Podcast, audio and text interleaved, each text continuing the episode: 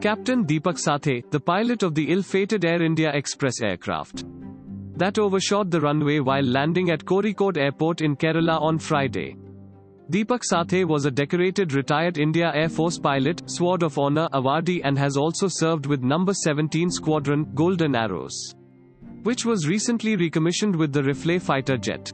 17 people were killed and several injured when a Dubai Calicut Air India Express flight with 191 passengers and crew overshot the runway and fell into a valley, breaking into two portions yesterday evening. Thanks for listening to the latest news Suno. Download the free latest news Suno app to listen news in less than 60 seconds.